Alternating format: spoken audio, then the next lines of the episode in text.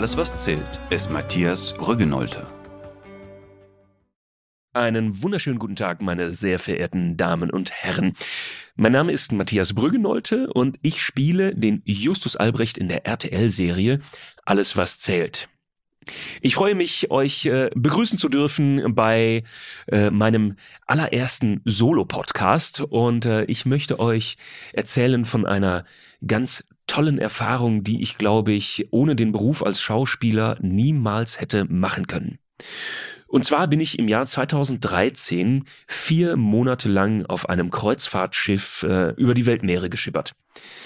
Ähm, als äh, Entertainer an Bord eines äh, Kreuzfahrtschiffes, ganz genau. Und du musst dazu erstmal eine eine äh, Seetauglichkeitsprüfung äh, ablegen und eine, eine Sicherheitsprüfung, eine Sicherheitsschulung machen. Und ja, das Ganze findet dann über eine Woche in Rostock statt und so weiter und so weiter. Also es ist, also es war eine, eine lange Vorbereitung, aber, äh, aber selbst die Vorbereitung, das war schon so krass, also weil ich natürlich als Normalsterblicher, sage ich mal, äh, kommt man ja so nicht unbedingt, also bekommt man nicht eine Einsicht in ein Kreuzfahrtschiff wie, wie ein Gast, sondern, sondern ich arbeite quasi unter Deck und auf Deck und ähm, ja, und kriege halt andere, äh, andere Blickwinkel, andere Arbeitsplätze mit, die halt eben der Gast eben nicht mitkriegt. So soll es ja auch sein. Dann in Rostock allein schon diese, ähm, diese Sicherheitsschulung, das war schon auch ein Erlebnis. Also da haben wir in Neoprenanzügen eine Stunde lang im Wasser gelegen. Da sind wir dann äh, aus zehn Meter Höhe in einem Rettungsboot ähm, zu Wasser gelassen worden. Also da wurden wir ausgeklinkt, also durften wir dann erstmal alle in dieses äh, Boot steigen, das da so äh, fast kopfüber äh, über Wasser hing und dann äh, wurde das dann ausgeklinkt und dann mussten wir das Boot starten und durften dann durch den äh, Hafen äh, von Rostock schippern. Und also das das war schon äh, ja auch, auch einfach ein Erlebnis. Ne? Und in diesem Neoprenanzug zum Beispiel, in so einem äh, Rettungsanzug, da äh, schwimmt man einfach, wird nicht nass und es ist warm. Und es war ja im, äh, im Frühjahr 2013, da war, war es in Rostock im Hafen noch relativ kalt. Das war schon eine Erfahrung für sich.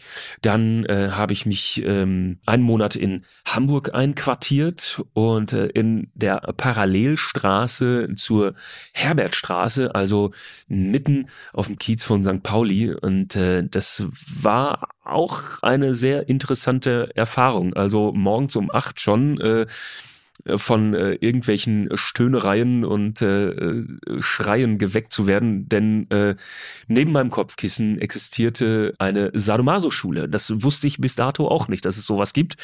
Also das, das war schon auf jeden Fall ziemlich interessant.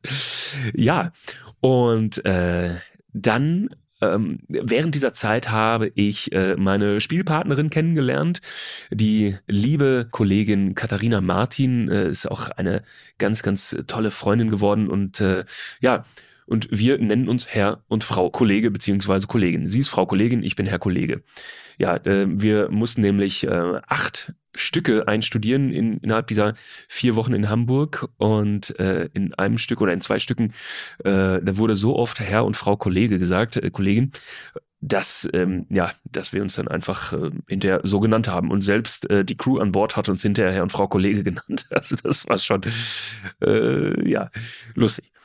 Und ähm, ich habe also bis dato noch nie so viele Erfahrungen und äh, Eindrücke sammeln können wie auf dieser Reise, wie innerhalb dieser vier Monate auf See. Ähm, ich habe vorher Europa noch nie verlassen und als ich aber von dieser Reise hörte, also wo das alles hingeht, also durch die Ostsee und äh, also einmal eine Ostseerunde, dann äh, bis von St. Petersburg bis nach Bergen hoch, dann ähm, über Färöer, Island, Grönland nach Neufundland, ja, also einmal über den Atlantik rüber und dann bis nach Quebec und Montreal, äh, dann zurück nach New York, dann äh, von New York aus Richtung Süden weiter über über Charleston und Miami, äh, Transkaribik nach, äh, äh, nach Jamaika und äh, Ocho Rios, äh, Santo Domingo bis nach Mexiko und wieder zurück. Also da habe ich sofort zugesagt. Also das war keine Standardrunde, sondern ich habe, ich habe jemanden äh, quasi vertreten oder bin für jemanden eingesprungen. Und normalerweise wäre ich halt im Mittelmeer äh, hin und her gefahren. Ne? Und jetzt äh, plötzlich hatte ich dann die Gelegenheit, eben eine halbe Weltreise zu machen. Und da musste ich natürlich sofort zusagen. Also das war schon einfach atemberaubend. Ja, und ich, der noch nie einem Kreuzfahrtschiff äh, nahe gekommen ist, stand plötzlich dann nach vier Wochen Proben in Hamburg, stand ich dann plötzlich vor diesem Kreuzfahrtschiff und dachte mir, das ist doch verrückt. Jetzt soll ich hier vier Monate durch die Gegend fahren, auf diesem Ding hier, und gucke, und gucke an dem Schiffsrumpf hoch, äh, was weiß ich, 14 Stockwerke hoch und 300 Meter lang und also es war also einfach völlig verrückt, so ein Kahn. Und ähm, ja, und stand dann da und dachte mir, Wahnsinn, es ist einfach irre. Ich kriege eine Gänsehaut, wenn ich nur dran denke. Und äh, allein, allein dieses, dieses Leben an Bord, dieses, also da an, an, auf so einem Kreuzfahrtschiff ist ja eine Hierarchie. Der Kapitän ist die Nummer eins. Und das, was der sagt, wird gemacht. Und so eine Welt auf einem Kreuzfahrtschiff ist einfach eine Welt für sich. Und nicht umsonst gibt's da eben an Bord äh, den Spruch, Schiff ist Schiff und Land ist Land. Und, äh, und das stimmt tatsächlich. Ich habe, also es gibt einfach Hierarchien dort. Das ist dann, dann von, den, von den ganzen Offizieren und dann geht's dann runter bis zum Maschinisten und dann auch noch weiter runter eben bis zum, also was heißt runter, aber ja, muss man einfach so sagen, bis, äh, bis, hinter, bis hinterher zum, zum Housekeeping.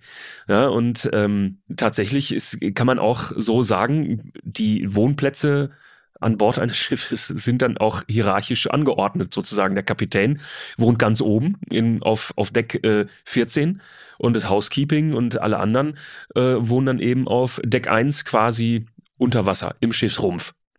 Ich habe auf Deck 3 gewohnt.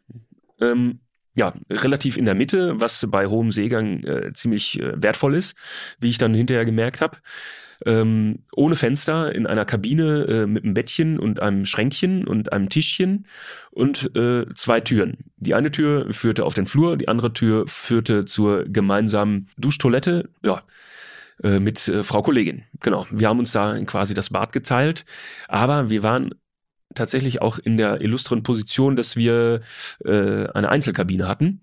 Äh, zwar ohne Fenster, aber äh, dafür eben einzeln. Äh, ne? Auf Deck 1 wohnen, äh, wohnen teilweise vier bis sechs Menschen in, in so einer Kabine und das wird dann schon auf die Zeit ziemlich eng. Ja, ähm, wir haben zusammen mit dem Showensemble gearbeitet, mit Artisten zusammengearbeitet und wir durften uns an Bord dieses Schiffes, im Gegensatz zu vielen anderen äh, der Crew, äh, durften wir uns frei bewegen, denn wir sollten uns auch mit den Gästen unterhalten, wir sollten uns unter das Publikum mischen und durften uns dann eben dementsprechend frei bewegen. Dann saßen wir dann ja tagsüber äh, dann eben an Deck und haben dann, äh, was weiß ich, Kaffee getrunken. Dann haben wir viel geprobt auch in den ersten Wochen, denn äh, das alles, was wir innerhalb von vier Wochen einstudiert hatten, da waren äh, Lieder, Choreografien, da waren einfach äh, Textblöcke dabei, die unwahrscheinlich lang waren. Und äh, ja, das äh, mussten wir dann alles nochmal in den ersten zwei Wochen äh, nochmal parallel zum eigentlichen Schiffsleben mit einstudieren es ging halt immer weiter. Die Artisten zum Beispiel, die Artisten und das Showensemble, die haben jeden Tag trainiert. Die haben jeden Tag ihre Choreografien und Lieder geübt, Stimmen warm gehalten quasi. Äh, also bei dem, bei den Musical-Darstellern. Und ähm, ja, also das war das, das, das Leben an Bord, das Leben unter Deck quasi, das war schon ziemlich besonders. Es gab das äh, Crew-Deck, das war ganz vorne am Bug des Schiffes und äh, quasi ne, wie bei der Titanic, da wo die dann stehen und juhu, ich bin der König der Welt. dann, uh, ja, äh, da, äh, genau, das war das, äh, das war das Crewdeck. Und das Crewdeck gab es nochmal am Heck. Und ähm, ja, und da wurde dann abends äh, ziemlich, ziemlich viel gefeiert. Äh, entweder waren das, ja, waren das die Leute vom Showensemble, dann eben nach getaner Arbeit oder dann eben die Maschinisten. Die Maschinisten haben kaum Tageslicht gesehen. Das fand ich auch ganz, interessant, also was, was die alles so machen. Also die sehen halt morgens mal eben, zum Frühstück sehen die dann eben das Tageslicht und dann ansonsten sind die halt nur unterwegs, ne? im Schiffsbauch. Und dann abends um acht, halb neun äh, kommen die dann kurz an Deck, äh, sind dann zwei Stunden draußen und dann geht's dann wieder schlafen. Und das war, also da, da ist ne, hierarchisch ist das schon ziemlich streng reglementiert da.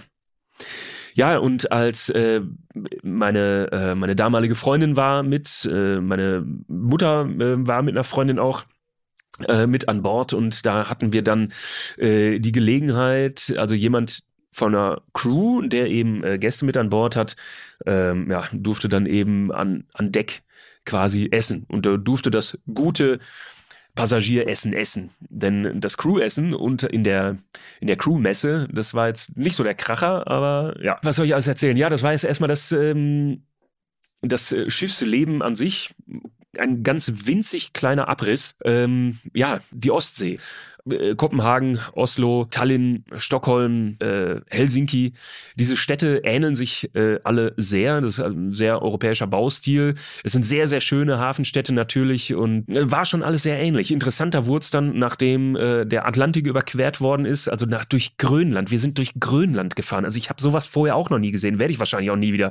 Mit Eisbergen, mit, mit Walen, mit, mit Gletschern, alles Mögliche dabei gewesen. Ich bin Miss Transatlantik 2013 13 geworden. Es war auch äh, eine ganz äh, skurrile Nummer.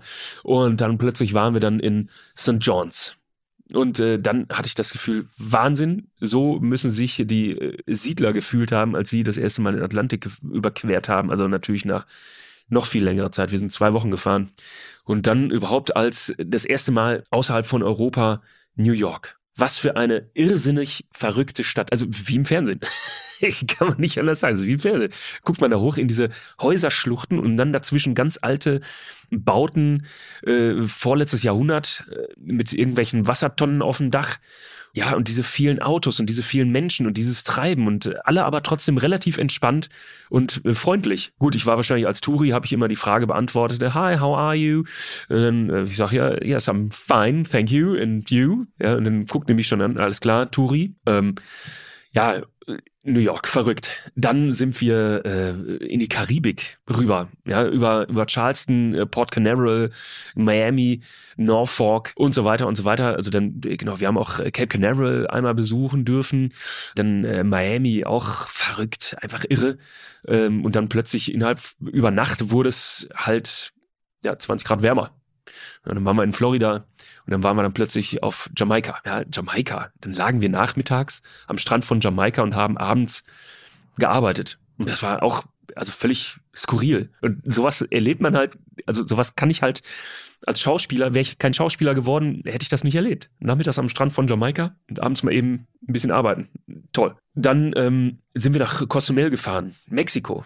Da war ich tauchen. Kein anderer wollte tauchen von der Crew. Ja, wir sind dann immer zusammen mit der Crew, sind wir immer rumgefahren und plötzlich fand ich mich dann unter Wasser wieder und habe dann äh, 45 Minuten Crashkurs im Tauchen gemacht und war dann mit, mit dem Tauchlehrer da unter Wasser und habe dann äh, wunderschöne Unterwasserwelten gesehen. Fische haben an meinem Finger genuckelt und äh, es war einfach irre. Also dann äh, heuschreckenartige Unterwasserwesen und also ich kann einfach nur, ich kann einfach nur schwärmen von dieser Reise, von dieser Erfahrung.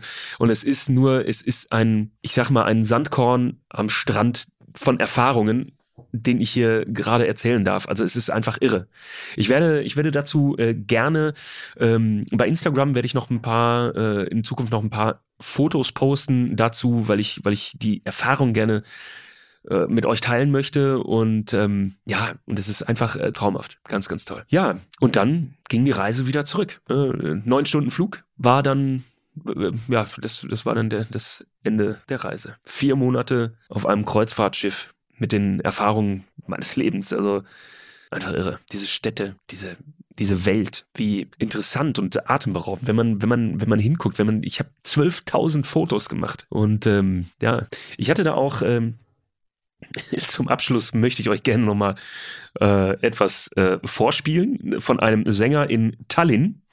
Und, ähm, das, der war, der Typ war auch komplett verrückt, aber äh, ganz, ganz sympathisch und da haben wir dann auch äh, eine Videoaufnahme gemacht. Einen Augenblick. So, hier ist er. Das war ein, ein Medley an äh,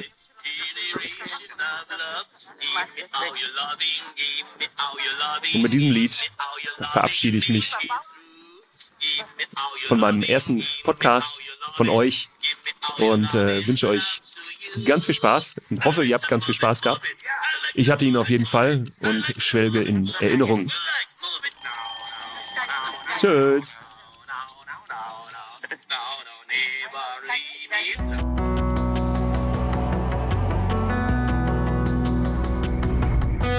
Alles, was zählt. Der Podcast.